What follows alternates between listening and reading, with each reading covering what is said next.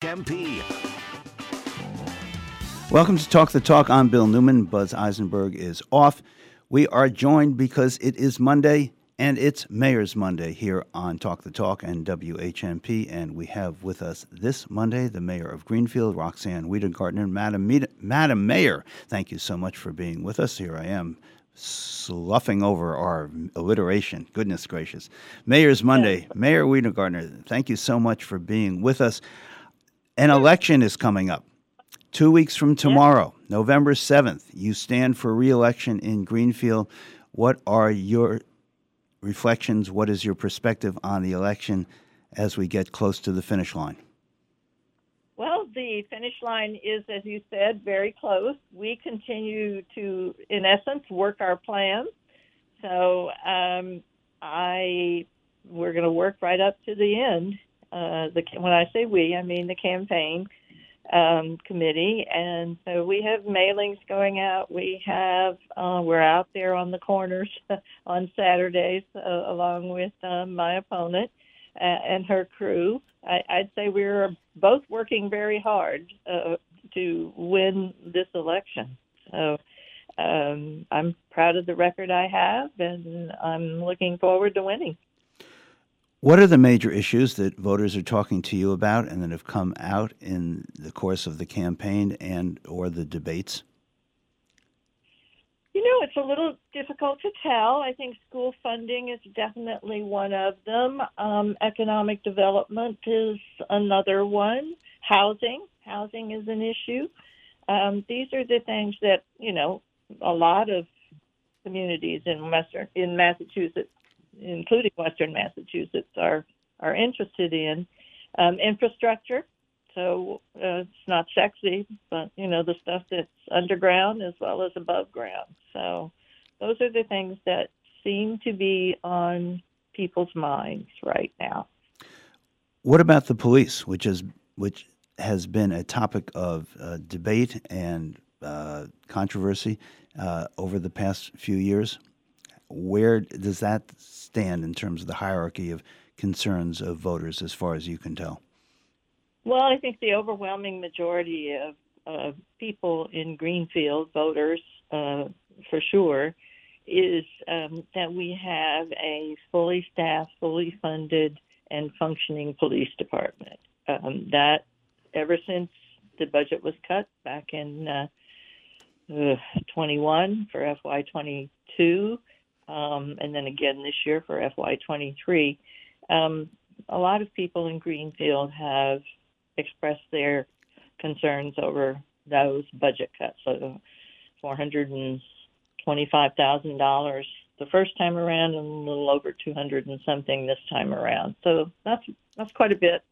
But the police department's been able to rally. We did um, a lot of work with the police department, with the um, sheriff's department and the state police in order to make sure that our shifts were fully funded when this particular problem was created actually by my opponent and other members of the city council. So that's kind of where we're at with that. Um, as far, we've got some very good news that came out of the police department this this past week. It concerns our um, co-response program which is grant funded. Um, Chief Haigh is the chief proponent of that pro- program. He worked very hard for a couple of years, really a little over a year, with uh, Community and Support op- Options, CSO, to get two uh, behavioral health specialists embedded in the police department so that it's it's primarily a jail diversion program so that when calls come into the dispatcher. Um, they can determine if this is um, a a mental health issue strictly, if it's also perhaps a, a violence issue of some sort that's connected to a mental health episode. They're trained in in doing that. So the statistics after that program has been in existence for a little over a year, um, we finally had enough information that we could get some statistics on that. So I'm I'm happy to share those with you if you want me to right now. I would like to know about the success, or at least the metrics that have measured the effect of this dual response program. Yes, please. Yeah, sure. So, um, in uh, since the beginning of this year, uh, so 2023, the dispatchers have fielded 11,660 calls for service, um, and roughly 641, or about five and a half percent, of those were mental health or behavioral health related. Um, 349 of those calls were actually diverted um, to basically um, just the people, instead of sending them to jail or taking them to jail, they were diverted uh, directly to behavioral health services. Um, so there was no direct police involvement in that. So I think those are are um, there's you know still some work to do, but I think the um, that particular program, as I said, which was conceived of by uh, Chief Robert Haigh, and he worked hard to find the grant. Um, it's funded by a, um, a Massachusetts. Well, I actually think it's it says what it is a Massachusetts jail diversion program grant and he sought out CSO and worked with them to to get that program in place. So obviously, the police department would rather not be in the mental health business, but unfortunately, they often are. Does this uh, dual response uh, program from the Greenfield Police involve the police and a social worker or a mental health professional going out together, or is it up to the dispatcher to determine who should respond to a given call? How does it work? It's a little bit of both of those. So, just to be clear, this program uh, is funded to support Greenfield, Deerfield, and Montague. So, it's a three town program. The overwhelming number of calls come in from Greenfield. And so, um, two full time licensed clinicians are actually embedded with the police department and uh, co-respond on calls for all three departments um, with um, with daily coverage. That's basically how it works. Some of those calls um, they were partnered with police officers. In other cases, through whatever the dis- you know whatever the dispatchers are hearing, they can simply send out the social worker uh, to uh, answer the call. And then if that person needs, feels that they need backup, they have the ability to do that and they call for backup if they need it. This program you just mentioned, Mayor, is a grant funded program. Is there a an end date for the grant and is there a plan for it to continue as part of the Greenfield budget? You asked two very good questions, of which one I can answer. okay, well, one for two from my point of view. That's pretty good. That's not bad. One out of two. I don't know the end date on that. If I did once upon a time, I have forgotten it. Um, so I don't know if it's a two-year grant, a three-year grant, whatever. Uh, we have a, another grant where we were able to get police officers, new police officers on board. But um, and uh, it, the intent is yes to use this data and show the success of the program in order to then continue it as part of the regular policing program in our budget. So um, that's certainly the chief's intent and, and, my intent, and I think CSO would support that as well. Uh, Mayor Rita Gardner, Gardner, you mentioned the chief Robert Haig, who was the uh, focus of a lot of criticism after the civil judgment came down against the police department in the city, uh, having mm-hmm. to do with a discriminatory hiring, as the jury found it. Uh, is uh, the chief still a focal point for uh, uh, Greenfield residents, and is his continuation as chief is that an issue in this campaign, your campaign for reelection? I think people have tried to make it an issue, but I think uh, you know the chief has. Well, this is that particular program is one very good example of that, uh, of the work that he did prior to the court case and the continuation and dedication that the police department in general has towards that work. And I'm talking about the co-response program. So I think, again, for the vast majority of people in Greenfield, um, Police Chief Haigh is not a focal point in the campaign. The um, my opponent has tried to make it a focal point, um, and I, I quite frankly can't gauge that there has been a great deal of success in that. Um, it's not something that I hear about in in talking to a few people um, that I've talked to as I've gone through. They they immediately express support for the police department and um, the chief at this point in time and the way that the city has has attempted to handle it. So Chief Haigh is on the job. The court case is, um, you know, making its way through the appeals court at the state level, and quite frankly, that you know that whatever is the outcome of that is, I think will determine, um, you know, the fate and the future of of our police chief. But right now, he's on the job and uh, and continuing to do this work that he set in motion. Mayor, and to lead is, yeah. I'm sorry. Did you want to add to that? No, I just said he's continuing to also, you know, do do the work that he's required to do as a police chief and to lead his department.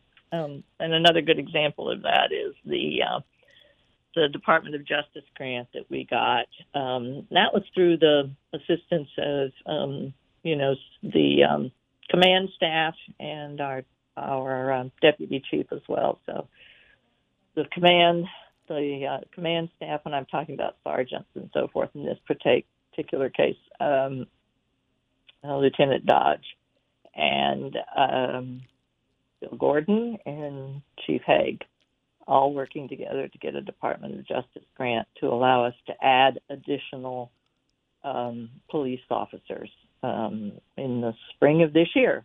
And right now, is about the time that uh, some a couple of them had to go into um, had to go to the academy for training, and they've worked their way through that. Others are have been on the job. So is is is the police department fully staffed at this point? I would say yes. Yes. Yeah. I would say so. Reasonably so. I, I say that because there's always injuries. There's always uh, vacations. Um, we have a couple of our senior police officers um, have been out on on injury. Um, those things just kind of go with the territory. So fully staffed is uh, sometimes a moving target, so to speak, in the both in the police and the fire department for for all the same reasons, really. You know, generally injuries or and are time the, off. Are the Greenfield police now covering all the shifts? Yes, they are. We are speaking with the mayor of Greenfield, Roxann Wedegartner. When we come back, I want to ask about the large number of immigrants being housed, recent immigrants being housed in Greenfield, and I want to ask whether, if she were to be reelected, if this will be her final term. We'll be right back.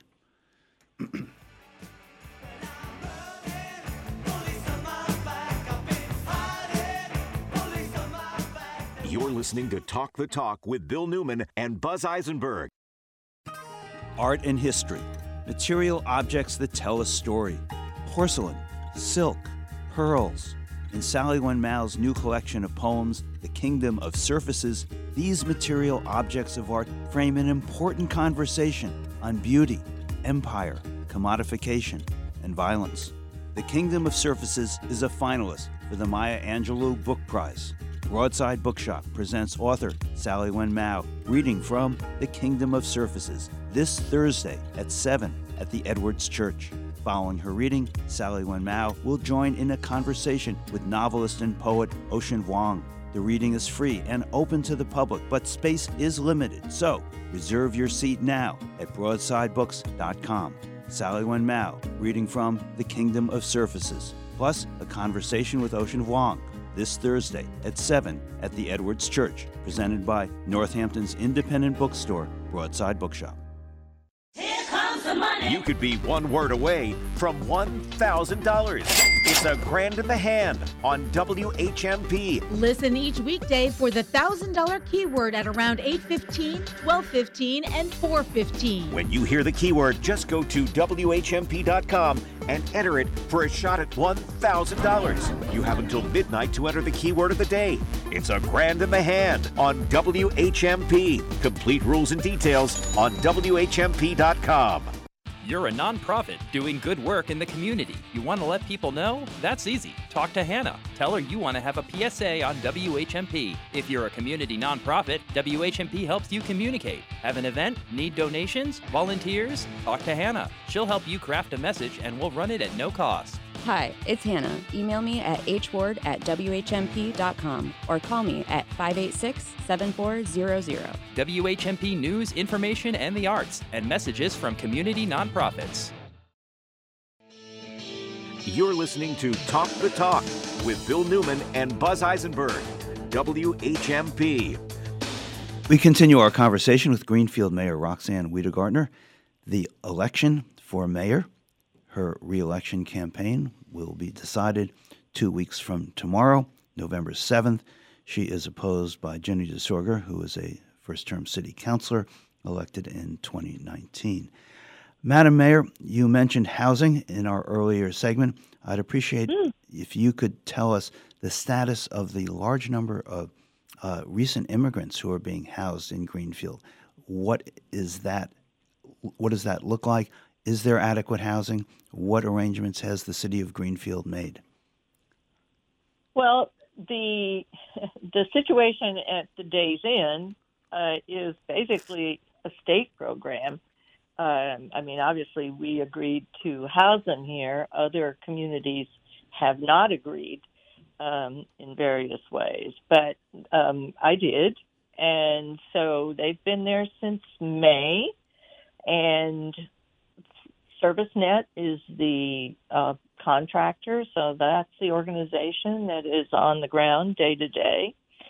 Um, the city of Greenfield provides, um, you know, our our role is to ensure that the safety and the health of the folks who are out there and the places where and the place where they are. So that's everything from fire safety inspections to uh, regular check-ins um, by the health department, health inspectors, and the health director to ensure that you know all the I guess I's are dotted and T's are crossed with regard to the safety of the facility that they're in. And we've had one or two sort of we had a bed bug outbreak that I gathered from people like ServiceNet who run things that almost any time you get a large number of people together in the sort of situation that you're in, bed bugs just comes along for the ride. So we were able to, I think, uh, quelch that. But um, it's a state-run program. Uh, there are some of those folks have been, you know, hired in local businesses. Um, others, I, they they must have had their they already had their work permits fortunately, when they came, so they were able to be hired. I think the the conundrum that the state is in right now is they want the feds to loosen up the work pro- pro- permit program so that these folks can begin to make a life for themselves here. Well, in that regard, is there a plan for them to be able to move out of the Days Inn into other and into other housing? Well, you ask a good question. That is apparently the goal of the Executive Office of Housing and Livable Communities with each and every one of these um, these locations that they have. And from time to time, they succeed. They um, are able to move. You know, it's it's it's a one-off as a general rule. It's not large numbers of families at one time. It's perhaps a new fam- perhaps a family in Greenfield. I believe this was the case recently. I don't know the details, but a family in Greenfield was able through a friend back in Boston to secure housing for themselves. So they moved out of the Days Inn and um, and are are in Boston as far as I know, and I'm I'm sure that, that once again that's the state that makes sure that that all went smoothly. Mayor Wedegartner, I'd, I'd like to uh, move on to another topic, if Sure. we might. Uh, Yeah. campaigns are about looking forward. So, first question in that regard if you are reelected, will this be your last term? Well, my husband says it'll be my last term, so yeah, I guess it is. and I'm making a joke about that. Yes, um, I um, I definitely um, want, and you know, it, oddly, moving forward is pretty much a tagline of my campaign. I want to be around for another four years to keep Greenfield moving forward, to finish some of the projects we started, and to start in on on new ones. So, so what are those projects that you say show to the voters that you deserve reelection and that form your vision for the next four years? Tell us about that. Well, the definitely finishing up the fire station, and that is in in in good shape right now. I suspect we will move in the early part of 2023. We'll leave the um, and that's actually quite a production. It sounds like it would be simple, but it isn't. We'll leave the temporary shelters at um, on Hope Street and move into the new firehouse on Main Street probably starting right after the first of the year, and it'll probably take up until March to um, to actually get them in the in the firehouse completely. But so far, so good. Um, it's it's look, shaping up to be a great structure. We of course opened the new library, um, and um, you know we have a new skate park, uh, which is a promise I made when I ran the last time, and it's a promise I kept. So um, I think that there's that. There's certainly the redevelopment of Main Street, which we had a major part in, um, in assisting financially on that score um, through some money we had available that could only be used for housing and through um, ARPA money. So there's that, which basically between that and CSO's new um, housing that they're planning over on Wells Street, able to create 101 new housing units in downtown Greenfield of mixed income and the, of course, the social, the CSO program is geared towards substance abuse and getting people um, back on track with their lives and situating them in step up, what they call step up housing, I guess.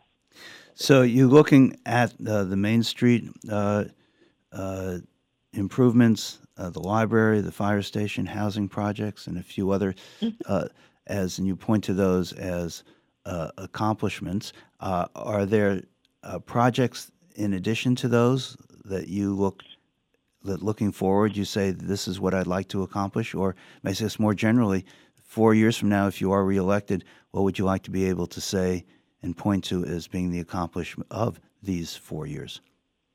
A uh, big one is the is an infrastructure program. So Mass DOT, quite some time ago, that nothing moves quick in in in highway infrastructure programs, as you might notice as you're traveling around.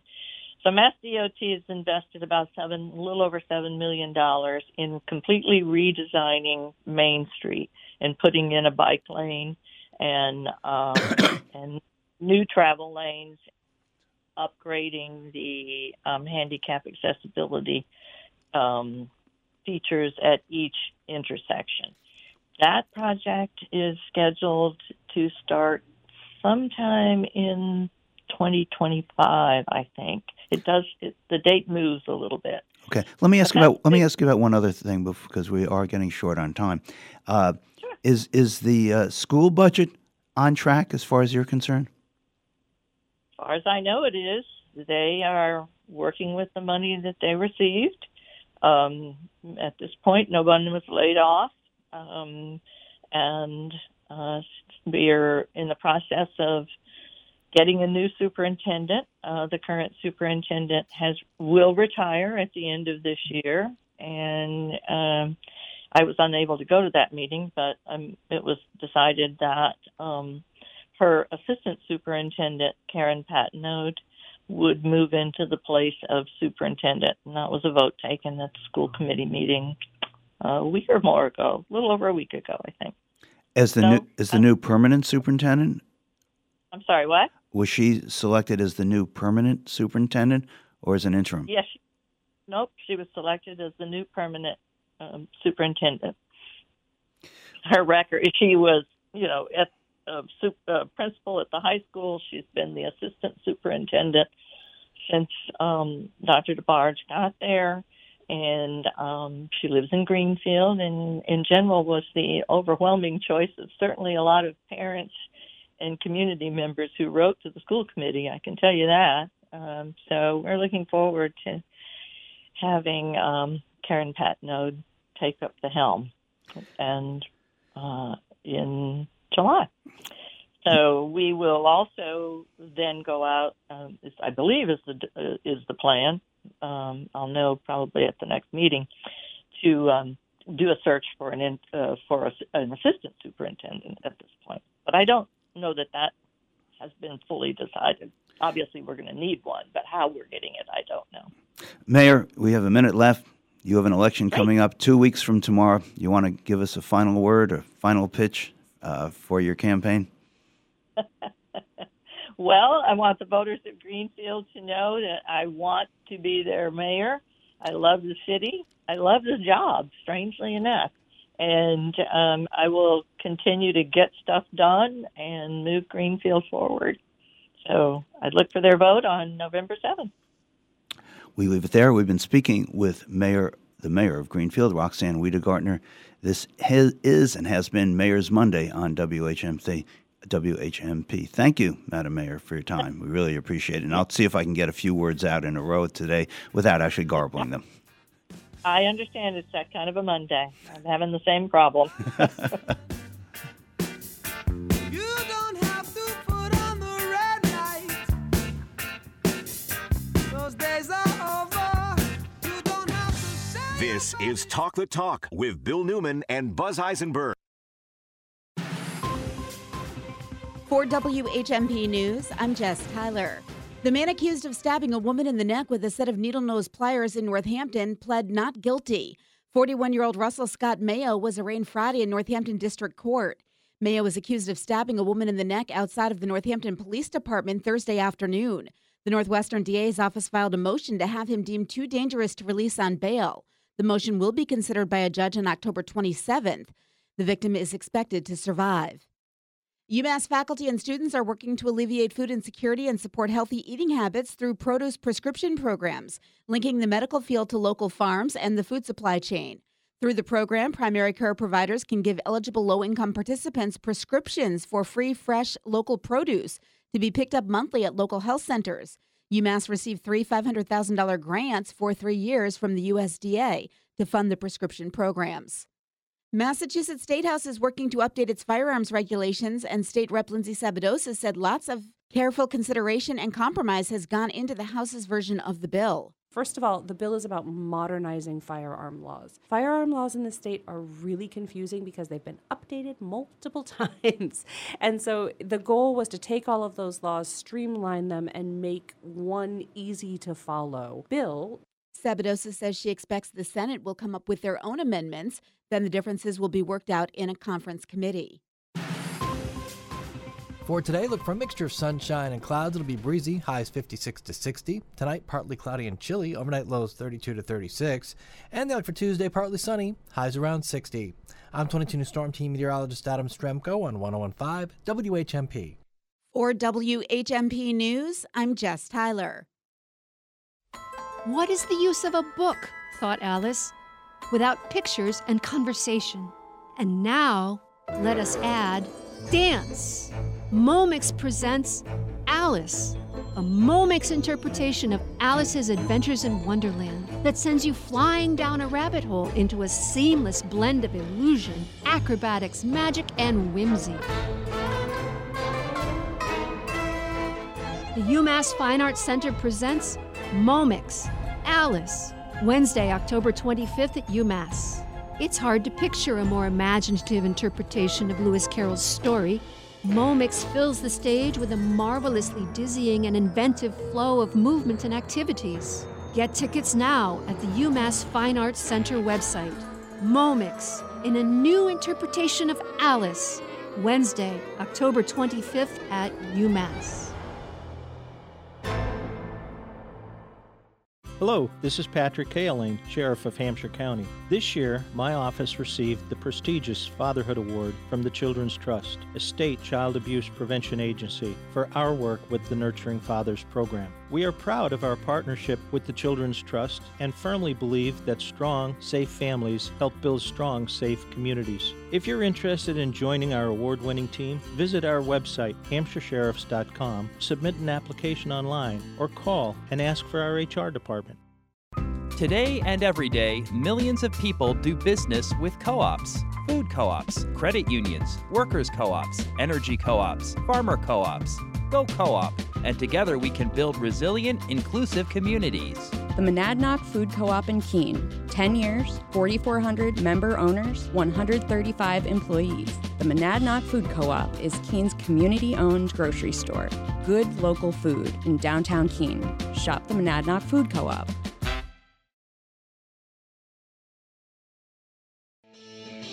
You're listening to Talk the Talk with Bill Newman and Buzz Eisenberg, WHMP. On September, I believe the 11th, our community suffered a grievous loss with the passing of Demetria Shabazz. Dee Shabazz was an extraordinary member of our community, a political activist, a scholar, a teacher, one of the warmest and most generous people any of us have ever known. There will be a memorial service for Dee Shabazz this Thursday at 5:30. Carlie Tartakov, our longtime co-host of Black in the Valley, tell us about that if you would, please.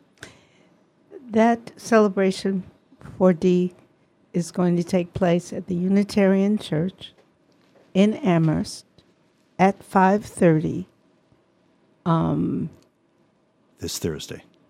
this Thursday At sorry, 5:30. At 5:30. Let me turn to uh, Jacquelyn Smith Crooks, the Reverend Dr. Jacquelyn Smith Crooks, uh, Carlie Tartakov's co-host for many years on Black in the Valley and of Black in the Valley. Who was Dee Shabazz? Hmm. Uh, Dee Shabazz was uh, a very, very special person. Um, uh, she was a welcoming committee to me when I returned to Amherst back in 2004. Uh, not knowing me from uh, Eve or Adam, as they would say, she came in to let me know that um, sh- she was a communications person as well.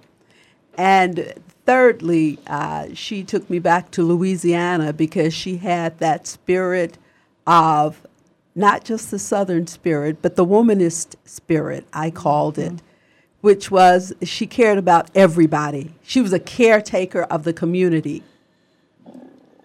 Um, And she was a professor. Let me let me ask. yes, yes, and, and she was she worked that intersection very well. The professional D in communications, she wanted to make sure that people connected with each other, and she was a mother, she was a wife, and sh- she was a caretaker of the spirit of the community. Um, she wanted to make sure that that was maintained, and it was a spirit of connection and welcoming and doing what needed to be done to let you know that that that she was here not because of who she was but of because of what she possessed. And again i say that womanist spirit that womanist spirit In that regard, Dee Shabazz served on the board of directors of Amherst Media for a long time. Dan Torres, your reflections on her service for Amherst Media and what she contributed to that organization, among many others? Yeah, that she. Um, I mean, I was a part of Amherst Media um, for years, and that's where I first met her um, and got to know her personally. Her warmth, her caring, her love for the community. It's it's one of the first places when she moved out here that she joined was Amherst Media because she wanted to feel like I want to join and be part of the community. This is a place where I'm going to get to grow and really put her life and soul into that organization, and she really does embody that. I mean, she led it for many years. Yeah, Dee Shabazz, of course, was on our show on the segment Many. Black in Many. the Valley many, many times. Uh, one of the shows focused on Amherst Media. Can we play that clip? We're going to talk about the future, but let's start with the past. Where has Amherst Media been? Give us a little history. Well, um, you know the the goals and the mission of Amherst Media. It's a, a con- community driven nonprofit, what we call public access uh, station uh, that basically we're changing into something as as public access has changed over the years. Um, we're changing into uh, a media and technology center. And um, what's important about that is that uh, Amherst Media is over 40 years old. Hmm. We're, we're Oh. celebrating, I believe, our 42nd year um, as a public access station, one of the oldest in the nation, Can I longest interrupt running. you briefly? Sure, no when, problem. When, when you use the language public access, um, I, I think I was telling you years ago, I had no idea how public except a, as a viewer. But when you talk about public access, it's more than access to local issues. There's a level of participation that the public can be involved in, and they may not even know. Well, let's start with what is what is public access. Public thank you. access, sure, is um, you know it comes from a federal communications mandate uh, that uh, happened in the 1970s during a time in which people, right, the masses of people, really wanted to make sure that they had participation uh, within the media systems. It was a it was an era in which it became very hyper hyper commercialized. And so folks wanted to make sure there wasn't a, mon- a monopoly in terms of uh, mainstream media. And therefore, there was this big push uh, for public access. And what that Dan Torres, there was another show that we did and that Carlie and Jacquelyn did with uh, Dee Shabazz about Amherst Media. This, but only in part about Amherst Media because it really was her focusing on environmental issues. Mhm. Can, can we can we pod that up and hear some of that interview? Today we have as our guests in the studio Dr. Demetria Shabazz from Amherst Media and Dr. Russ Vernon Jones from Coming Together. And they're here to talk about a program that they're putting on called Racial and Climate Justice Summer Youth Program, right? Not a camp, it's a workshop. This is something really cutting edge, I, I, I think, that you're doing. Tell us more about it. Hi. So, what we're doing is we're having a workshop that's a two week long workshop in July. And Dr. And Dr. Shabazz, if I might, the we is who? Amherst Media. Thank you so much. So, uh, Amherst Media, along in uh, partnership with Russ Vernon Jones. Go ahead. And Climate Action Now and the Hitchcock Center and the NAACP are also co sponsors. Thank you. This is quite a community cooperative effort. It is. Well, I think it's going to take that type of effort to educate our youth in the community. And um, we're particularly targeting the intersectionality of race and issues having to do with climate change and climate justice. I mean, the fact is that by your zip code, basically, you um, can tell who's going to have longevity in life and the most health problems. And that is due to the greenhouse gases of course, being expended into these communities by zip code, poor, Latino, African American, black and brown communities, uh, and having to do with where incinerators might have be positioned, et cetera, and where waste is collected. Uh, communities of color uh, basically suffer uh, having to do with climate change more than other communities. And yes, Dee. Okay. Dee understood, and this clip shows us this, how interconnected life is and how important it is to nurture all of life, to take care of life in all of its forms. And her issues and attention to climate change point to that. And I, I'd like to piggyback that. Uh, she Jacquelyn Smith Crooks. Yes, it, it was not only in Amherst, though Amherst was a point of departure.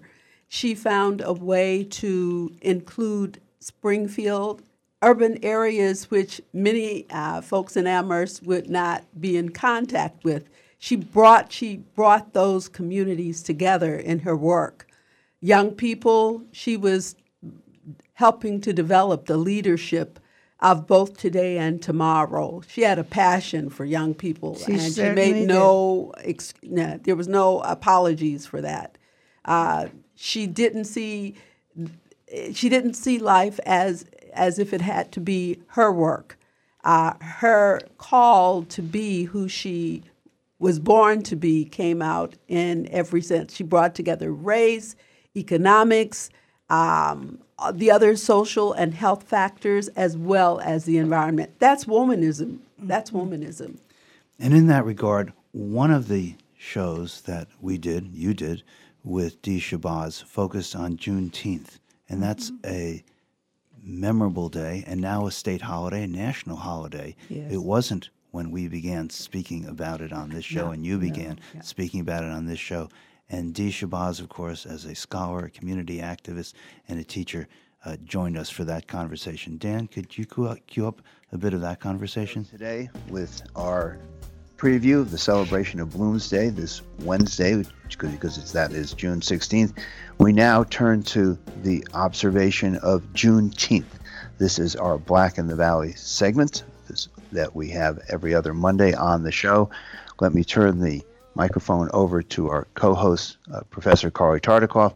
Our other co-host, Jacquelyn Smith Crooks, of course, is with us as well. The pleasure of the introductions of our special guests and the introductions for Juneteenth is yours, please, Professor Carlie Tartakov. Good morning. This year, Juneteenth will be celebrated as a new state holiday. And our guests, Anika Lopes, Doctors Demetria and Amilcar Shabazz, are our guests to tell us what we should know about this important holiday. They are no strangers to Black in the Valley, but I'm going to reintroduce them to you. Anika is a milliner from a long-standing family of African and indigenous descent of some who fought during the Civil War. Both Dee and Amilcar lived in Galveston, Texas, the last place that was told that their enslaved people were no longer considered to be enslaved. So let's just jump right in. Amilcar, will you start by telling us what is Juneteenth? Juneteenth is a very special day. I'm going to keep it real brief and let others have uh, more time. Soldiers from units in the Civil War that came from this area were part of the liberation of the 200,000 plus people of African heritage in Texas. So even though the war ended in April with the Treaty of Appomattox in, in, in April of 1865, it took until June for the troops to actually get there. And the slaveholders were not letting anybody go, were not observing the uh, even the turnout of the war until somebody came with bayonets, with guns, with uh, uh, the military force.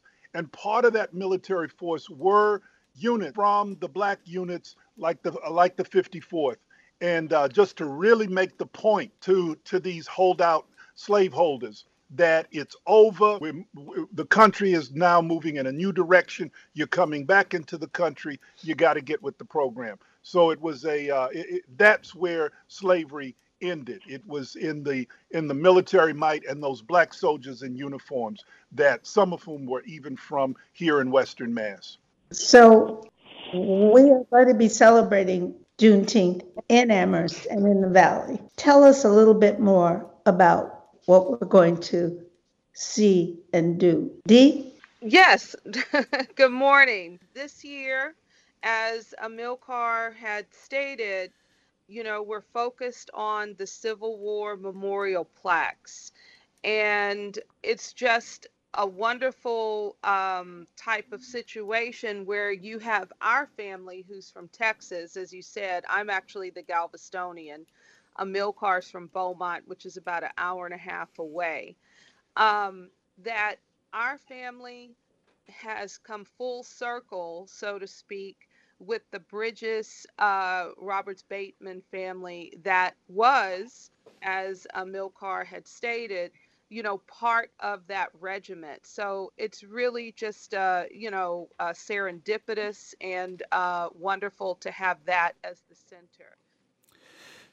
This is our Black in the Valley show, our remembrance of Demetria D. Shabazz will continue right after this. More Talk the Talk with Bill Newman and Buzz Eisenberg coming up right here on WHMP. Find local news and local talk for the Valley.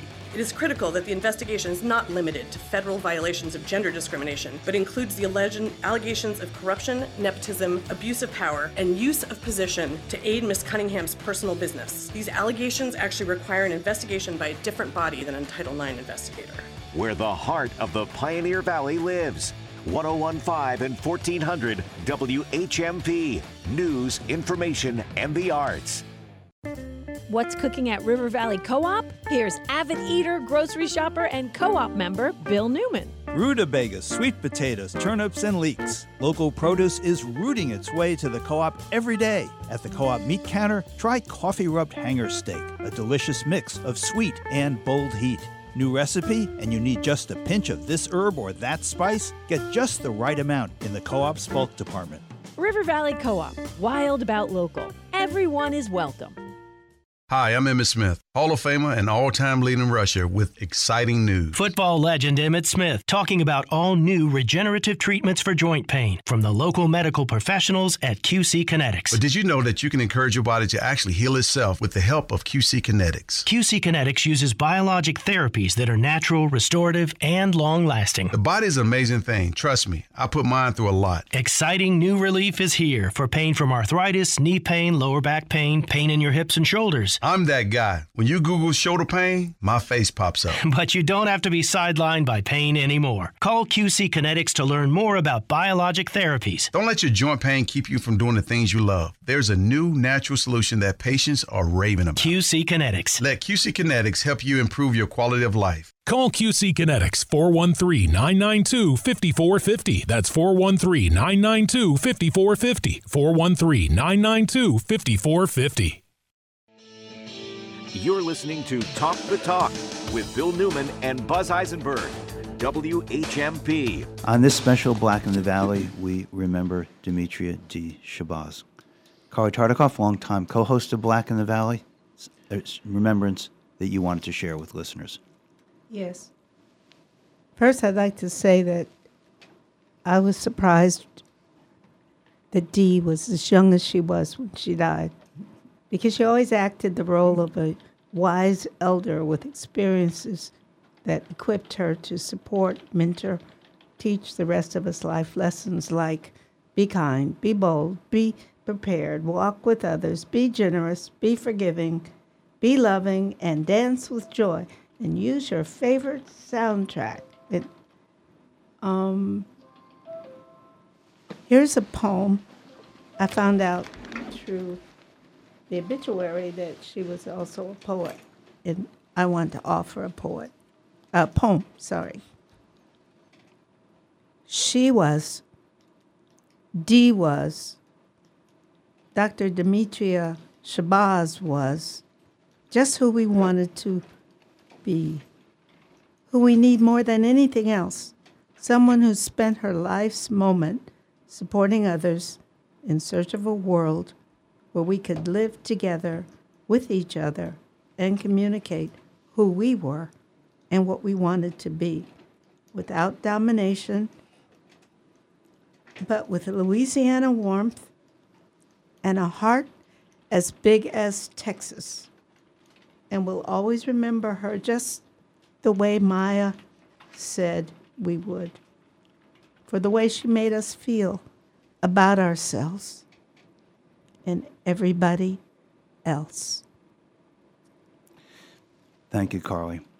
Uh, Dee Shabazz would be on this program regularly. She talked to us about Amherst media, and environmental issues, and Juneteenth and Kwanzaa and Women's Day.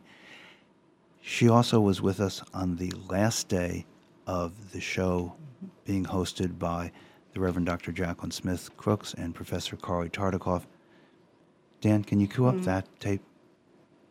Let me uh, t- uh, turn to Professor Demetria Shabazz and ask you for your thoughts about what Black in the Valley with uh, Carlie and Jacquelyn has meant to us here in the Valley. Really important. Um, I think to put it into perspective, these are these these two elders are culture workers, culture activists that that brought their skill, that brought their love, right, and their deep thinking to the black experience. And so it's not to be minimized, it is to be raised up and celebrated. And we will miss you. We know that it's going to go on, we know that you'll be visiting, but we will miss your voices because it was sustained and it brought i'm going to quote my, my son who was on your show uh, a few times listening to and having been on the show myself this is ursa shabazz it has served as a safe space for people to speak openly and honestly against individualist system of the U.S. This is my, my baby. It's been it's it's been a point. It's been a point of connection as well, bringing to the forefront voices that have no amplifier anywhere else in the valley. We are blessed to be joined by Amilcar Shabazz as well, husband of Dee Shabazz. Milcar, thank you for doing this. I know it's hard. It's beautiful to um, you know connect and um, reflect on uh, Dee's legacy and um, just as you've said how she made us all feel and um, and to hold that that close to our hearts.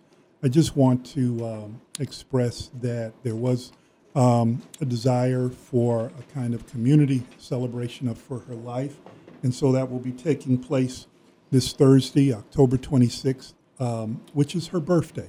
Hmm. Um, she would be um, uh, putting another year. She puts another year on the clock, 57, and um, and so we are gathering at the Unitarian Universalist Society of Amherst uh, Meeting House, 127 Pleasant Street. And to just give you a little taste, we'll we'll be having drumming. We have a call for drummers to gather outside the church at 5:30.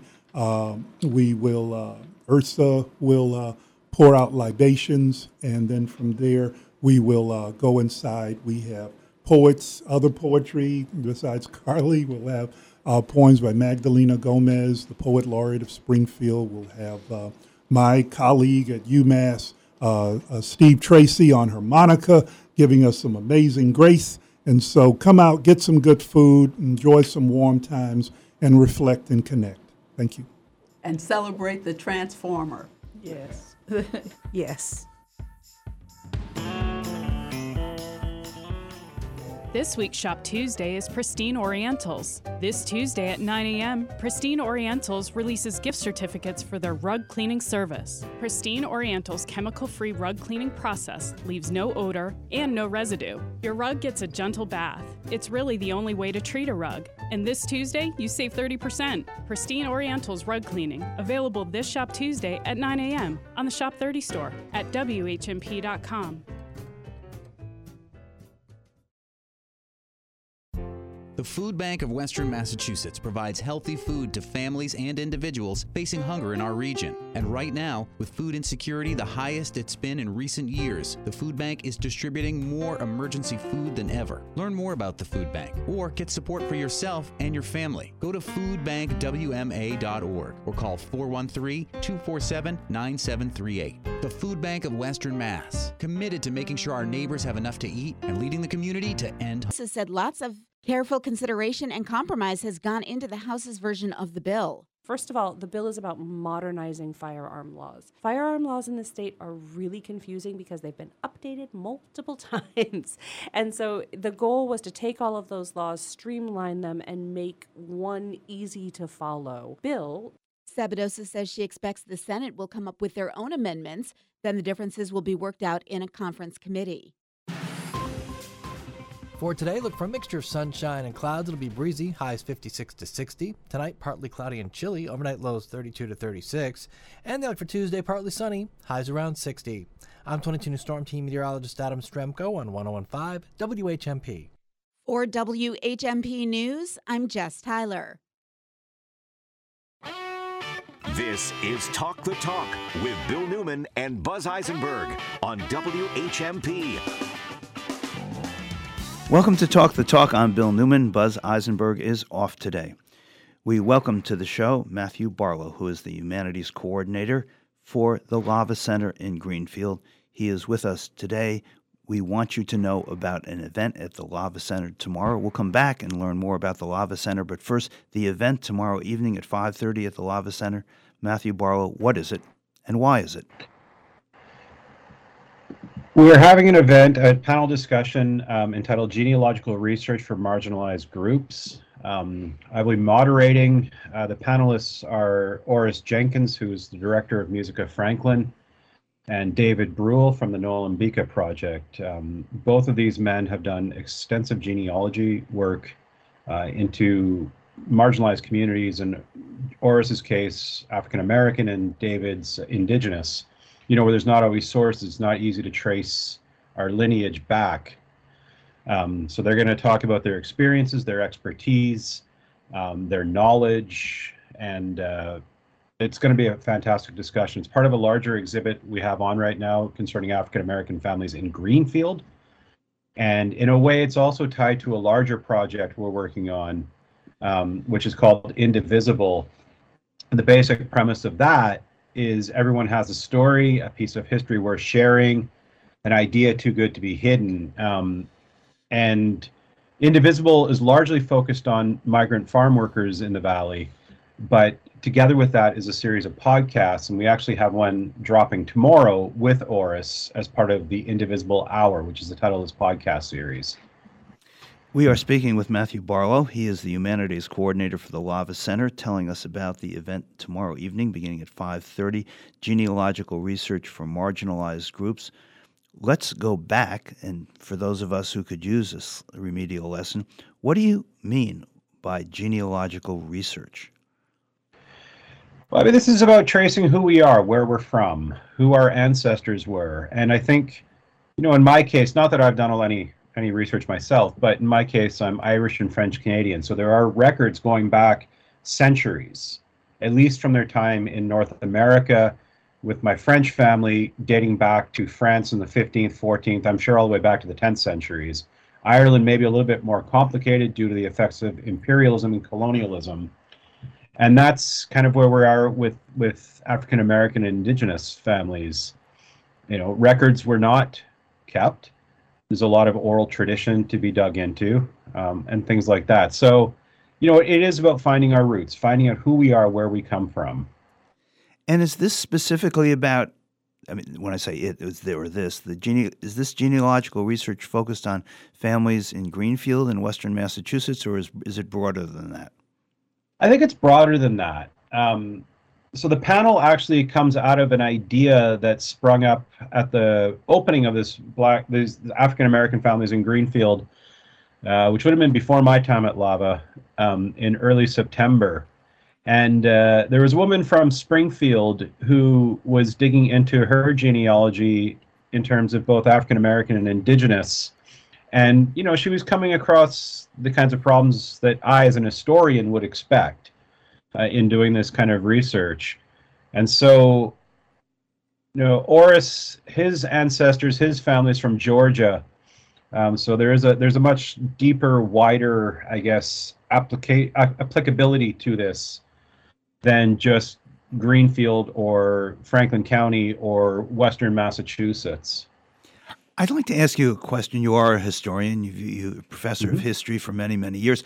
I uh, this may be a, a, remedial question or one that is really not very uh, uh, smart, but I'll try anyway. How do you do genealogical research when records, written records, don't exist for the most part? Uh, well, because, first, because I mean, no I mean, in particular, I'm thinking of the two, two of the marginalized groups that you just mentioned, which is in uh, indigenous people in the United States and people who were enslaved? Yeah, well, first, there's no such thing as a stupid question, and I think, you know, th- this is this is the heart of the matter, right? Like, when there are no written records, how do you go about doing history? It's not just genealogical history, it's history in general. You have to learn how to read other sorts, other sources as text. I mean, I know it sounds very um, eggheady and professorial. Well, if I can sound not very smart, you can sound eggheady. It's okay. but you know, for example, in one of my classes this week, we watched a film, and I'm encouraging my students to watch that film as an historical text to read it, to learn what the message of that film was in terms of its propaganda value, its storytelling value, things like that. So, in the case of like doing this kind of genealogy research, oral tradition, I think, is part and parcel. And I don't like I'm I'm speaking just from my own experience here. David and Oris will no doubt have more to say about this tomorrow night. But you have oral tradition. You have burial records sometimes. You know sometimes you can just find the cemetery. Um, you know that's a little bit more complicated with slave cemeteries in the deep south you know i was part of a, an attempt to rehabilitate one in alabama and there's there's no headstones you know there's just a general idea of where uh, where a body was buried. So it does get very complicated. It does get convoluted and i think it requires real creativity to do this. I just saw the uh, Burial uh, film um, uh, on Netflix that was made from Jonathan Harr's uh, article in the New Yorker, uh, and there is a scene of a field, and one of the characters is explaining why they're there, and they're saying, "This is a cemetery. This is a cemetery." for persons who were enslaved. There was nothing except grass, and it mm-hmm. was it is in fact a really moving scene, one of the many in that film. And I'm wondering again, n- no headstones, no markers, people who were disappeared or attempted to be disappeared when their lives ended, and yet somehow you as a historian in this panel managed to bring them back to life in some ways. I'm wondering if you could reflect on that for us. Well, really, really, it just comes down to pure wizardry. Wizardry. Um, I think that's just it.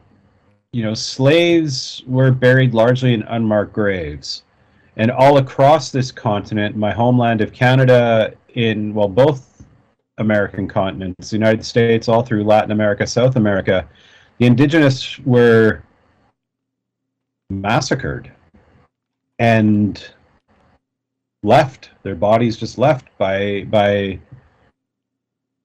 the, the the massacreists i mean there was a massacre a couple miles away from where i'm sitting right now in, in turner's falls and so how do you get at that? How do you know who fell who was felled there? How do you know who was buried in these slave cemeteries? And in alabama anyway the the the elders of the African American community that I talked to and, and worked a little bit with were certain. They knew who was buried there. They they knew through mostly family stories and sometimes you know there's a bit of conjecture involved so you can find for example when it comes to enslaved people prior to 1865 you might find a bill of sale somewhere in a, in a record in an archive somewhere. You might find that this woman was sold from by this this owner to that owner. So she moved from I think of an example I can think of from Mississippi to northern Alabama along the Tennessee River. And then you she disappears from the record, but your last known record of her is on that that plantation in North Alabama. So you start to think about maybe how to go about finding her or finding her descendants. Um, in the case of, and I don't know if this is what Oris and David will get into, but in the case of this Alabama um, slave cemetery, there's also DNA. You know, some of the some of the elders I worked with have been able to use DNA from other, I suppose, other cemeteries in the area and themselves to kind of triangulate who might be buried in that particular one in Wildwood, just outside of Florence, Alabama. So it is complicated, it's convoluted. Um, I think that I don't have the expertise that Oris and, and David have. You know, Oris has a book coming out next year on exactly this, you know, tracing his ancestry back to Georgia. Um, and on his website, which is orisjenkins.net, I believe. Sorry, orisjenkins.com. He actually has a genealogy blog there that explains how he goes about this. So, so, so uh, Matthew Barlow, humanities coordinator at the Lava Center. Uh, tell us again who are the two individuals, the two experts on the panel tomorrow? Right. So David Brule is um, the director of the Nolumbeka project here in Greenfield, Turners Falls, and uh, has extensive, extensive, deep knowledge of the indigenous history of our valley. And uh, Oris Jenkins, who is the director of music at Franklin um, and a absolutely brilliant musician, um, who's also done extensive genealogy research. So again, David is indigenous, Af- Oris is African American, and these are the communities that, you know, largely do get left out of, well, history, frankly. Um, I was going to say genealogical history, but history. Um, and it's something that I believe in passionately that we need to know these stories. All right. I want to know more about that. What inspired this event and what inspired the uh, uh, uh, exhibit that is ongoing at the Lava Center tomorrow night. And again, for the listeners just joining us, the title of the presentation tomorrow is Genealogical Research for Marginalized People. What was the impetus? So there's a few things that work there. So there is the exhibit on African American families in Greenfield. That was compiled by Carol Ailman, who is um, of the Greenfield Historical Society. I know her from my time at Greenfield Community College um, when I was the interim dean of humanities there, and she's been doing this research for I don't know how long, years and years and years. So we have a very small glimpse of her research at the Lava Center right now. I would like to circle back with Carol in the next year or so to kind of expand upon that. But this also grows out of you know just just our general knowledge that digging into genealogical history is not always straightforward. It's uh, it can get very complicated. You know, it's one thing when you can look at ship manifests that came from Ireland to to in my case Montreal in the 19th century, but what do you do when you get back beyond that ship? What do you do when you get back into Ireland searching for your ancestors? So I think this is this is part of it. The other part was simply a woman who came to the launch of the um, the exhibit at, at Lava Center, who was doing this kind of genealogical research, and was running into the kinds of problems I think that I mean all genealogical researchers run into. Um, you know, throughout my career, I get random emails from people who are doing genealogy, and their ancestors are in the parts of well, mostly Quebec where I've written about. And so, you know, I, I, I offer to help them kind of trace, well, I know about this character, I know what he did here, and I know where he moved on to. And like and one character in particular ended up in, in on the Michigan Peninsula, you know, from, from rural southeastern Quebec. So there's a lot of that. Yeah, and, and it's it- a more the- complicated with these communities. And it is complicated. I mean, I for my family, I, I have asked uh, uh, someone I know who, uh, who supplied me with some genealogical research on our family, and it runs into a stone wall of the pogroms in Eastern Mhm. Europe and the destruction of all the records about all the Jews. We- exactly. We are speaking with Matthew Barlow. He is the humanities coordinator for the Lava Center. We are speaking about the event tomorrow evening, beginning at 5:30. Genealogical research for marginalized groups. We'll be back in just a moment.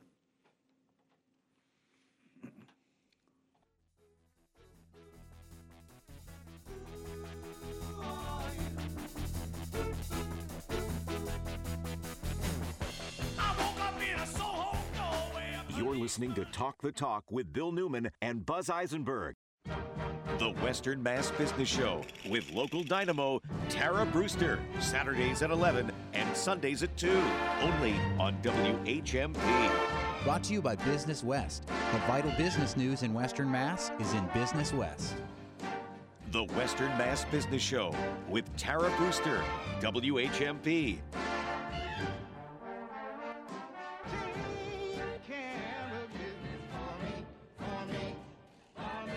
Today and every day, millions of people do business with co ops, food co ops, credit unions, workers' co ops, farmer co ops. Go co op, and together we can build resilient, inclusive communities. In 1918, four farmers with $50 started the Greenfield Farmers Cooperative Exchange. Today, the Greenfield Farmers Cooperative Exchange is owned and run by over a thousand local farmers, and everyone is welcome to shop their stock of 50,000 farm and garden and pet products. At Greenfield Savings Bank, one of the things we love about living in the Valley is all the locally grown food that's available here. For more than 25 years, a local nonprofit called CISA, which stands for Community Involved in Sustaining Agriculture, has been promoting locally grown food and supporting farms, farmers markets, and food businesses in our valley. And to support CISA's mission, Greenfield Savings Bank is giving new customers a CISA Canvas tote bag as a thank you gift when they open a new free GSB checking account. There are no monthly fees, no transaction fees, and you get free online banking, free e statements, free debit card, and free GSB mobile app, including depositing checks from your mobile device. Our existing customers can also get a CISA Canvas tote bag when they enroll in GSB's free mobile banking or sign up for e statements. So, join GSB and show your support for locally grown food and local banking. Get your CISA Canvas tote bag thank you gift from Greenfield Savings Bank. See bank or visit greenfieldsavings.com for full details. Member FDIC, member DIF. You're listening to Talk the Talk with Bill Newman and Buzz Eisenberg, WHMP.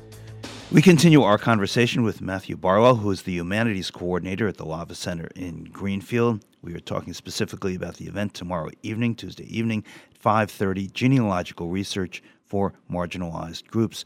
I would like to know, Matthew Barlow, if you would be kind enough to to uh, fill in for something I have been utterly remiss about in this conversation, which is for you to tell us what the Lava Center is. And then we'll get to where Yeah, it is so people can get there tomorrow evening. But uh, what is the Lava Center? So we are.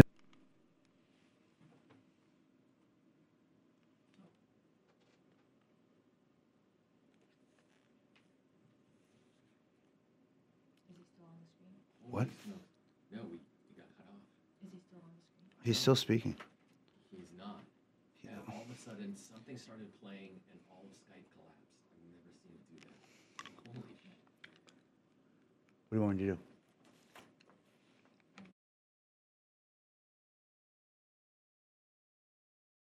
this now for almost three, almost four years, um, going back to 2019, 2020, uh, right before the pandemic. Okay, uh, you were cut off there. Not your, uh, not an error on your part. Could you just go back a bit and re- repeat for us what you just said about what the Lava Center is? Yeah, of course. It is. We are a humanities and, and arts incubator in Greenfield at 324 Main Street.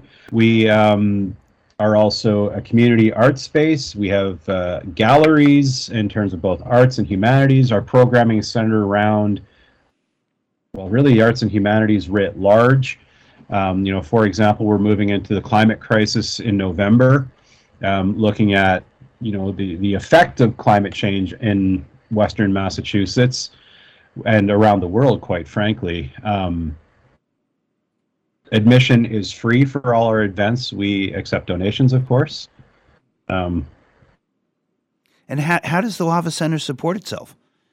I mean, uh, contrib- contributions at the door are not going to keep a nonprofit like this in business. No, grants. We are funded generously by Mass Humanities, amongst other um, funding sources. Uh, we are lucky in that you know we are now a known entity, and granting agencies know what we do, so that helps drastically. You know, it helps greatly. Uh, we're forever grateful for that. Uh, tomorrow evening, uh, genealogical research for marginalized groups uh, will focus on, I take it, uh,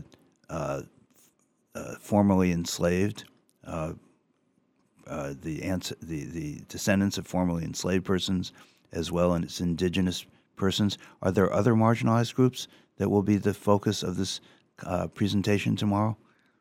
I think we'll probably leave it at that. That's the expertise of David and, and Oris. Um, you know, we'll see what kinds of questions we get. I'll be moderating, so I can, you know, I can really only speak to my own roots, which are Irish, in terms of like difficult genealogies. But I think that those are the two main ones. I think these are the ones that, you know, African Americans and Indigenous folk tend to get removed from the historical record, and this is one way to combat that, to make these histories visible. While we have the pleasure of your company, can you tell us a bit more about other upcoming program in addition to the one tomorrow night on genealogical research for marginalized groups? Other uh, presentations or programming going on at the Lava Center uh, in the near future? In, the, in, in November, uh, we will be launching an exhibit of crowdsourced photographs of climate change damage in the valley this year. You know, the impetus from that comes from what happened to our farms through the late frost, the flooding, et cetera, et cetera. Uh, we will be performing um, climate change plays towards the end of November, uh, two nights. Um, there will be a panel discussion surrounding that. Um, you know, we have writers read going on. I mean, all the details can be found on our website, which is um, thelavacenter.org. We have an events calendar there that'll tell you everything we have going on. Uh, we have programming usually four to five nights a week. We are open every day of the week, um, Monday to Sunday. And uh, we also have a small cafe um, in place now as well. You know, so we we and November too also is also um, a write, writing month, writers month. So we'll have writing sessions at the Lava Center all throughout the month. Okay, and so that people can who have not been to the Lava Center yet, but will do themselves the pleasure of coming to the presentation uh, Tuesday evening, tomorrow evening. The Lava Center is located where? 324 Main Street, Greenfield, Massachusetts. Where there is actually plenty of parking, and there. this event is free and open to the public. Yes, sir. We leave it there. We've been speaking with Matthew Barlow. He is the humanities coordinator for the Lava Center. The, tomorrow evening, 5:30, genealogical research for marginalized groups. Matthew Barlow, thank you so much for being with us today. Really appreciate your time, and we really appreciate the Lava Center. Thank you so much, Bill. This is Talk the Talk with Bill Newman and Buzz Eisenberg. For WHMP News, I'm Jess Tyler. The man accused of stabbing a woman in the neck with a set of needle nose pliers in Northampton pled not guilty. 41 year old Russell Scott Mayo was arraigned Friday in Northampton District Court. Mayo was accused of stabbing a woman in the neck outside of the Northampton Police Department Thursday afternoon. The Northwestern DA's office filed a motion to have him deemed too dangerous to release on bail. The motion will be considered by a judge on October 27th. The victim is expected to survive. UMass faculty and students are working to alleviate food insecurity and support healthy eating habits through produce prescription programs, linking the medical field to local farms and the food supply chain. Through the program, primary care providers can give eligible low income participants prescriptions for free, fresh, local produce to be picked up monthly at local health centers. UMass received three $500,000 grants for three years from the USDA to fund the prescription programs. Massachusetts State House is working to update its firearms regulations, and State Rep Lindsay Sabadosa said lots of careful consideration and compromise has gone into the House's version of the bill. First of all, the bill is about modernizing firearm laws. Firearm laws in the state are really confusing because they've been updated multiple times. And so the goal was to take all of those laws, streamline them, and make one easy to follow bill. Sabadosa says she expects the Senate will come up with their own amendments. Then the differences will be worked out in a conference committee. For today, look for a mixture of sunshine and clouds. It'll be breezy, highs 56 to 60. Tonight, partly cloudy and chilly, overnight lows 32 to 36. And then look for Tuesday, partly sunny, highs around 60. I'm 22 News Storm Team meteorologist Adam Strzempko on 1015 WHMP. For WHMP News, I'm Jess Tyler. Find local news and local talk for the Valley. It wasn't necessary and it probably wasn't even appropriate on the one hand. I don't want that to sound like I don't support schools. I have a long history of supporting schools, certainly longer than any one of those city councilors. Where the heart of the Pioneer Valley lives. 1015 and 1400 WHMP. News, information, and the arts. What is the use of a book? thought Alice, without pictures and conversation. And now, let us add dance.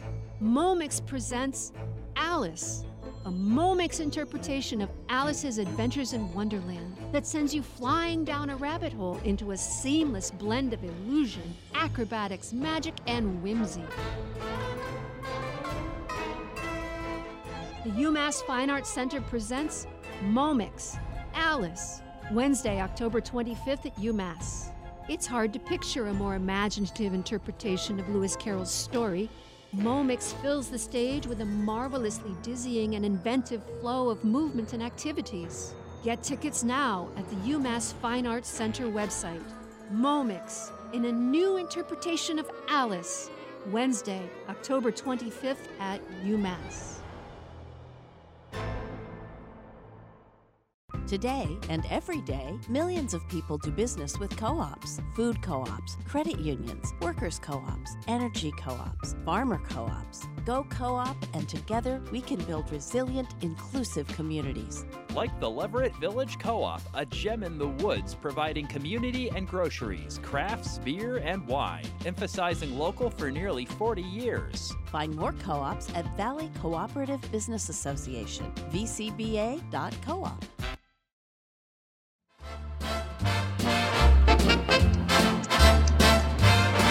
If they ask me, I could write a book about the way. And this is Writer's Block with Megan Zinn. It is actually kind of a confusing title in this way, Megan.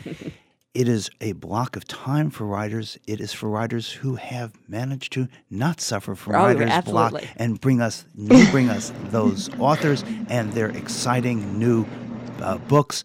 The honor and pleasure of the introduction of our author this week, your author this week. The microphone's yours. Wonderful. Well, my guest is Kim Coleman Foote. Welcome, Kim. Thank you for having me. It's a pleasure. So, Kim, um, fiction and essays have appeared in um, a number of publications, including Best American Short Stories 2022, The Rumpus and Prairie Schooner. And um, we're here to talk about Coleman Hill, which is her first book, her first novel. Uh, Kim will be at Odyssey Bookshop to talk about Coleman Hill on Wednesday, this Wednesday, October 25th at 7 p.m. And you can find out more on their website, odysseybks.com. Um, so, Kim, tell us about Coleman Hill. What's the basis of the book? So the book is actually inspired by my mother's family and looking at their great my journey, great migration journey coming up from Alabama and Florida to Vauxhall, New Jersey. So it's a great migration journey about the suburbs in the mm-hmm. north. You typically hear about Harlem, Detroit, Chicago, but this is a kind of different experience coming to suburban New Jersey. And certain traumas happened in my family mm-hmm. that reverberated throughout the generations. And I wanted to explore the roots of the trauma, the roots of behavior in my family, why some people treated others others horribly. And so um, the book actually came about because of an assignment that I had during my MFA program way, way back in 2004. Uh, I was tasked with writing a story from a photograph, and I chose one of my grandfather's three sisters as little girls. And the middle one's voice literally spoke to me. Uh, when I write fiction, I, I, I see movies in my head. I see visuals, and I have to create words to to explain those visuals. But her voice just came to me, and she said, "I ain't afraid of that man or his camera," you know. And in this photo, she she's grasping this dog. She has this fierce gaze, and her two sisters on either side look terrified. So I was always like, "What is the what is the story behind this photo? What happened?" And this woman, this aunt was someone, you know, she was always vilified in the family stories that I've been hearing since I was a little girl growing up in Jersey. And so what came out over the next couple of minutes, because her voice just kept coming at me, Yeah. um, was the backstory and how she was hurting. She was grieving for her daddy who had died, and um, her mother was mean to her, you know. Um, and so I was thinking afterwards, wow, could this be the reason why she was so quote evil as an adult? Huh? Yeah, which actually makes sense because children are usually not evil. It's usually a reason Exactly. behind that kind of behavior and personality. Um, it's, and it's interesting that um, um, Bill was just speaking with Matthew Barlow about um, researching genealogy for marginalized groups because that's been a, a key part of your writing. Um, Yes. So, can you read read us um, a bit of Coleman Hill? Yes, I'm going to read an excerpt from uh, when my great grandmother comes up to New Jersey. Her husband has come up before her, and she's seeing him for the first time. Okay. The Jim you found in New Jersey wasn't the same man who left Alabama. When you got to the Pennsylvania station in Newark, you ain't recognized him until he took off his bowler hat and waved it at you and the children. Gone was the overalls, the ill fitting gray church jacket, the unruly puff of hair like his pappy's. He wore a tailored pinstripe suit that highlighted the honey color of his eyes. The jacket was flipped open to show off a watch chain dangling from his vest pocket. His slick back hair reflected the sunlight just as much as his shoes. He leaned against the cart hitched to a horse, which you later learned he'd borrowed from his brother. You noticed colored and white ladies alike sneaking glances as they passed, and your chest puffed out. For the first time, you realized what all them girls back in Houston County, Alabama used to see in him. And I'll stop there. Oh, wonderful, wonderful. I'm speaking with um, Kim Coleman Foote about her new book, Coleman Hill. Um, I'm, I'm really interested in how you capture the voice of, um, in this case, in the narrator, in, at least in this part. Um, how do you is it something that you just feel um, felt historically authentic or did you do some research in what her voice and manner of speaking may have been like So, like I said, I grew up hearing stories from my family, and so my grandmother um, and her my so my grandmother and her siblings they they came up from Alabama when they were very young, but they still had a thick Alabama accent, right? So my my grandparents, all their siblings, and so I I had these accents in my head since I mhm. was young, um, and I'm also very good with like voices and the accents, and so you know that that for me came pretty easily. And you know this particular section, it's narrated in um, African American dialect, Yeah. which is actually what I grew up speaking at home. Mhm. You know, so I spoke that way at home, and you know there are southern inflections in that way of talking. Um, you know, but when I went to school, uh, I had English classes in school, and we would learn standard English, right? Mhm. Um, but on the playground, the kids would speak, you know, the same way that we spoke at home. So for me, it was just that, just revert, you know, reverting to the natural way that I spoke growing up. All right. Um, and the book is described. Um, um, I don't know if this is your word, uh, this your your decision or the publishers, but it's described as myth- biomythography, which is a word coined Yes. by Audre Lorde. Um, Tell us what that Could, means. could you say that word again? biomythography? Okay. Am I saying that right? Yes. Yes. Um, so tell us what that means in terms of Coleman Hill.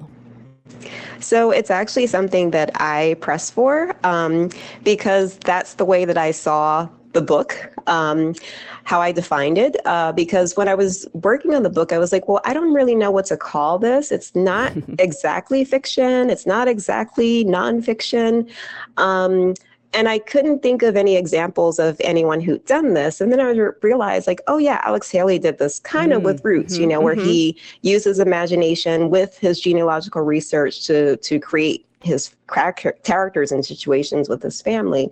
Um, but he called his practice faction. and I just didn't like that No, word. it's not a good um, and so I remembered reading um, Zami, which mm-hmm. is Audre Lorde's memoir, when I was around the same time I started the, the book in my MFA program. And she uses this term to refer to a work of literature that combines many sources to create a modern myth, a new history. And I was like, that's exactly what I'm doing because I'm bringing together the oral histories from my family with my own genealogical research, which, you know, when I started out, it wasn't intended for a book. That was just my hobby. But I'm combining that also with my fiction skills to create this kind of new history, this new myth you know, of my family. Um, but not to not to be like intentionally misleading Right. about my family, but to really try to fill in the gaps that you know I I didn't know. I don't know why ultimately some of my relatives treated each other this way. I don't know, you know, um, again, what what the experience of my great grandmother seeing my great grandfather in New Jersey, you know, kind of the city city impression, you know, that she got from him. So I had to invent um, these things to really, really build a story. Yeah. How do you approach that process of inventing, um, you know, to, to broadening out the stories that you do know and inventing it? Um, you talked a little bit about it when you first saw the picture of your of your um, your your father's your grandfather's um, siblings, correct? Sisters, um, yes. and sisters. And um, can you tell us a bit more about how you go about filling in that story? Um, is it a uh, a process where you feel like, as you talked about when you saw the picture, that, it, that her voice just came to you? Is it more like that, or is it a combination of also kind of doing some research to fill it in? Yeah, well, that's where the magic happens of writing because say like with the other well all the rest of the book because that was the only one that came out naturally like that where the voice the whole entire narrative just came out in about 10 minutes. Um, but for the rest of the book I, I used a lot of the photographs as prompts in my Mhm. family. Um, and the photographs are uh, also printed in the book um, if you get the print book not the audio book unfortunately um, but I this is where I use my my visualizing skills because I would look at those photos and and try to think about the scenarios behind them. So a lot of the photographs, the taking of the photographs is actually referenced in the book itself. Um, and so I would like, for example, one of my great grandfathers, the only thing that I know about him was his name and that he died of lockjaw. And whether that was getting cut on a rusty nail, one story, a rusty pipe, the next story, he was at work, he was doing construction on a movie theater, they say. Um, that's all I knew about him. And so I had to think about who was he as a person? Who was he as a father, a husband, a son? You know, um, what did he even look like? I have, you know, uh, one document, it was like a, um, a war registration, uh, military registration form that I think described his height and his skin color. You know, so little details like that from the government records. I knew when he was born from the government, about when he was born from the government records, but like, who was he as a person, right? So I would use my visualizing skills to imagine him in a scene with my great grandmother. You know, how would they be talking together? How would they be, you know, having a conversation before going to bed together? So yeah, that that's basically what I did. Yeah, Bill. Bill, you have a question. So, Kim Coleman Foote, I, I love your description of visualizing. And I'm Yes. wondering if uh, something that other authors have said to us on the show applies, and that is that when they have these characters, they're not really inventing dialogue. It's more like taking transcription of the characters talking to each other. And I'm wondering if that's something that applies to what you've described as visualization. Definitely. Um, and like I said, there's magic because, you know, sometimes you you write something and then, you know, you look back and you read it and you're like, I wrote that? How, I don't even remember kind of writing this thing. Like, you know, it seems like almost someone else, someone, someone else wrote it. And, you know, especially since this is about my family, it's deeply personal. I feel like I was just a big antenna and channeling you know like again nothing ever came to me so much like the words you know the words the words i'm speaking directly. That that section is actually um, narrated from the first person point of view. Most of the book is narrated from the third person but i'm doing all different types of points of view. Um, but you know i felt i was definitely channeling something beyond me you know um, when i was writing these scenes All right, so I'm speaking with Kim Coleman Foote um, about her new novel and um, uh, Coleman Hill, and Kim will be at Odyssey Bookshop to talk about Coleman Hill on Wednesday, October 25th at 7 p.m. Um, another question I had you, I, I saw an Instagram, little Instagram um, bit about um, your experience of finding your family in the National Archives for the first time. Yes. Tell us a little bit about that Yes. experience. Um, so I literally screamed when I found them, and I like startled the person next to me um, because I didn't think my family would be in the records, honestly. Um, because you know I was looking at these official government records, census records, which is essentially a tally, you know, a population tally of you know the country. But I didn't think they'd be in these records because they were poor people, they're black people, they're poor, they're quote not educated, you know. Um, and I was like, why would my family, why would anyone be interested in recording them? You know? Um, and then I found them. I found the first census record I found was from 1900 Alabama, which was very, still very, very rural, you know, um, even today. And I literally screamed because I was just so amazed that they were there. And then, you know, I looked at all the file cabinets in the National Archives. This was back in the day before Ancestry.com. You know, if people are familiar with that. Um, be, this was even before Google, right? So you Ah. couldn't like just go to a web Mhm. browser and type in a name and, you know, newspaper articles, all the stuff is digitized. Yeah. Nothing was digitized back then. And so you had to actually go to a library or, you know, repository, get a microfilm, scroll through the microfilm. It was hours and hours of intensive labor. And so I looked at all those file cabinets of, of census records and I just got so excited. I was like, well, where else is my family? And I just quickly amassed so many records, you know, where my family had been listed. Such that's, that's such an exciting process for a uh, for a researcher, and I, I'm remembering all the times I got a headache from looking at microfilm and microfiche. um, but we're gonna Yes. ta- we're gonna um, go uh, break, and when we come back, we'll be talking more with Kim Coleman Foote about her book Coleman Hill. More Talk the Talk with Bill Newman and Buzz Eisenberg coming up right here on WHMP. Hi, Thom Hartmann here. Be sure to join me noon to 3 Eastern Time, Okay. Monday through Friday, So- right here on the Thom Hartmann program. Oh, bio, Occupying bio, the media I'm three right hours a in day, front of five me, days so- a week. Although, although Kim would be better. On 1015 Bio mythography. 1400. Join me noon to 3 Eastern Time, Really, what would Monday you through do, Friday, right here um, on the Thom Hartmann program. Are there other books um, that you can think of that you would describe that way? I'm curious to find more. hmm Ah, interesting. What's cooking at River Valley Co-op? Here's avid Oh, eater, grocery shopper, and co-op member. that's kind of the same Newman. thing. Rutabaga, sweet potatoes, turnips, and leeks. Local produce is rooting its Oh. way to the co op every day. At the co op meat counter, try coffee rubbed hanger steak, a delicious mix of sweet and bold heat. New recipe, and you need just a pinch of this herb or that spice? Get just the right amount in the co op's bulk department. River Valley Co-op, wild about local. Everyone is welcome. When your child is struggling with depression, anger, school issues, or anxiety, getting them the care they need all in one place can make a world of difference. ServiceNet offers you options talk therapy for both your child and your family, medication, behavioral strategies. ServiceNet therapists and our psychiatry team work together to help your child feel better. At ServiceNet, we have your back. Call ServiceNet at 584 6855. The care you need is right here, all in one place at ServiceNet. For complete contest rules for WHMP, please visit WHMP's website at WHMP.com and click on the Contest and Rules tab.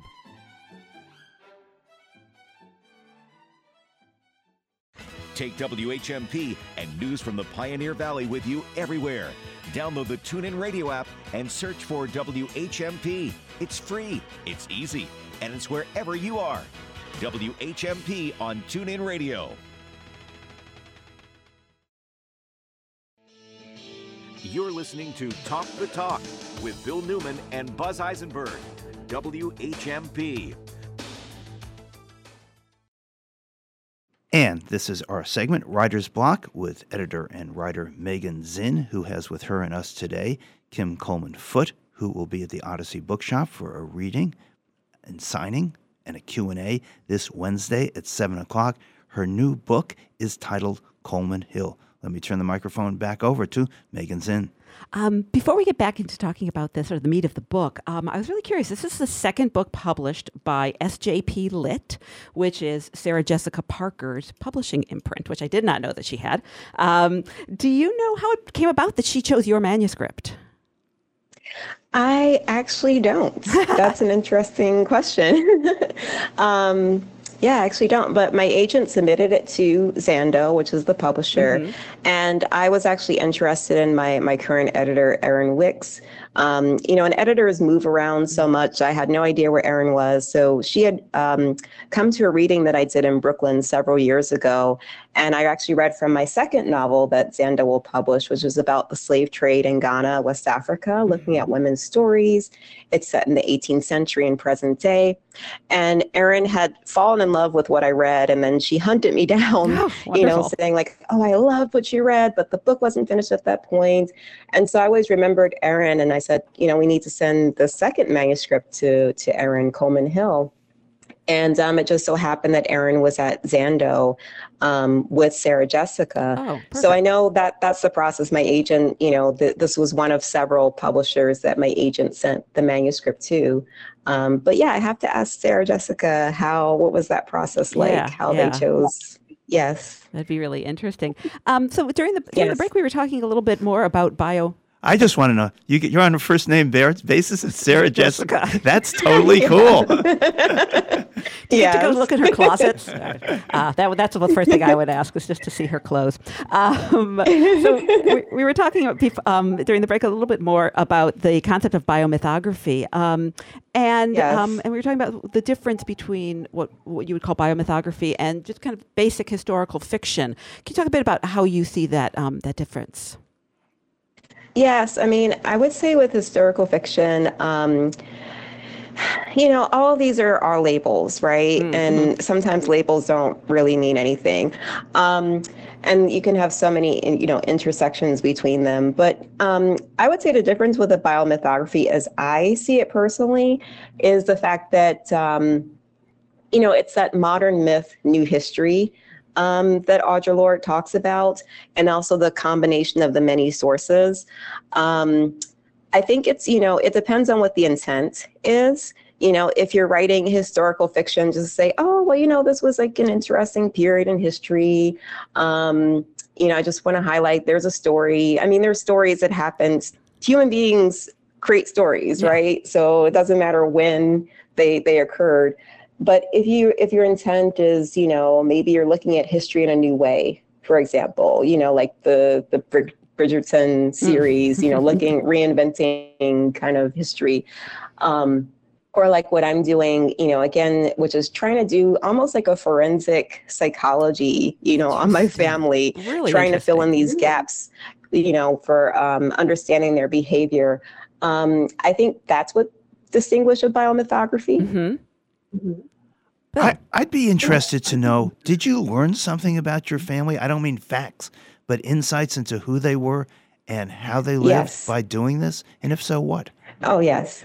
Yes, indeed. Um, one that comes to mind is um, I didn't understand why my great grandmother hated my grandmother, her daughter in law, so much, um, to the extent that she kicked her out of the house and did not let her raise her children. And my grandfather apparently did nothing to stop that.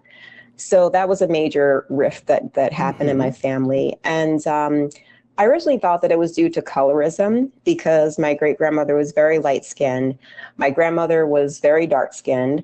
Um, and then as I was writing the, the book, I learned that my great grandmother actually wanted my grandmother's sister for her son, and her sister is even darker. You know, so I was like, oh, well, this like this doesn't add up, right? And obviously, people can be have contradictions and everything, but what what is it about this? And so then i realized that there was something else about my grandmother's personality that was probably at odds with you know my great grandmother and i was like i don't know ultimately if this is true but it was like one of those aha moments where i was like oh could it have been this? And it made me see like go even deeper into my great grandmother's psychology Really interesting. Um, and so I'm speaking with Kim Coleman Foote, and we're talking about her book Coleman Hill. Um, what are, what are you currently working on now? You, you said you have um, your second book um, is coming out. Tell us a bit more about that. Yeah, so it's called Saltwater Sister, and it's actually um, it's actually a legal adult right now. I've been working on it for since 1999, um, but it basically comes out of um, I was on a study abroad program in Ghana when I was in college, and I learned um, about these slave castles in West Africa that were built originally by the Portuguese in the 1400s, and they're still there. And to hear the stories about how female captives in particular um, were treated at these places even before the Middle Passage. So you hear always, you know, now about the Middle Passage and the slave ships going across the Atlantic, and obviously the experience of slavery in the Americas. But even before they got to the slave ship, there was all this, you know, journey that people went on, and a lot of people didn't even make it to that that coast, you know, to these slave castles. And so I wanted to talk about the women's experiences and also um, I did get a Fulbright fellowship to Mm. go back to Ghana for about a year and do exciting. research. So the novel is set in Elmina, the town of Elmina, where you have the oldest and largest of the, the slave trading castles. And I'm looking at the period where the Dutch were there. Um, the Dutch were major players in the slave trade, which a lot of people don't know, especially here. We always think about the British, but the Dutch, you know, especially, um, I'm again from New Jersey, you know, which was, you know, part of the New Amsterdam, New Netherlands, you know, so we have a lot of Dutch um, remnants, you know, here in this area. And so looking at that, and then also when I went on my Fulbright, I was seeing a lot of repercussions of the slave trade that, you know, people there didn't seem to be aware of.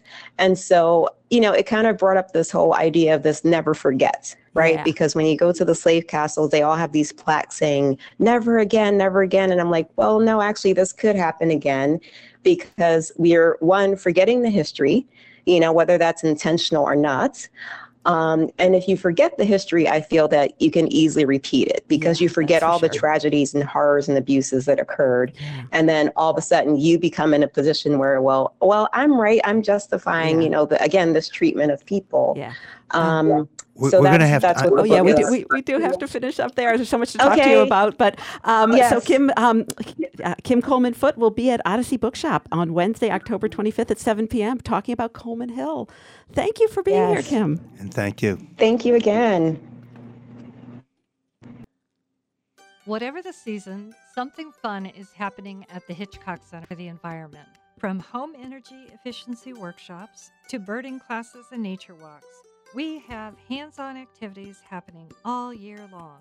Whether you're 2 or 92, the Hitchcock Center has an opportunity for you to connect with our natural world. Come visit us at our new location, the Hitchcock Center, 845 West Street in Amherst. For more information, visit hitchcockcenter.org.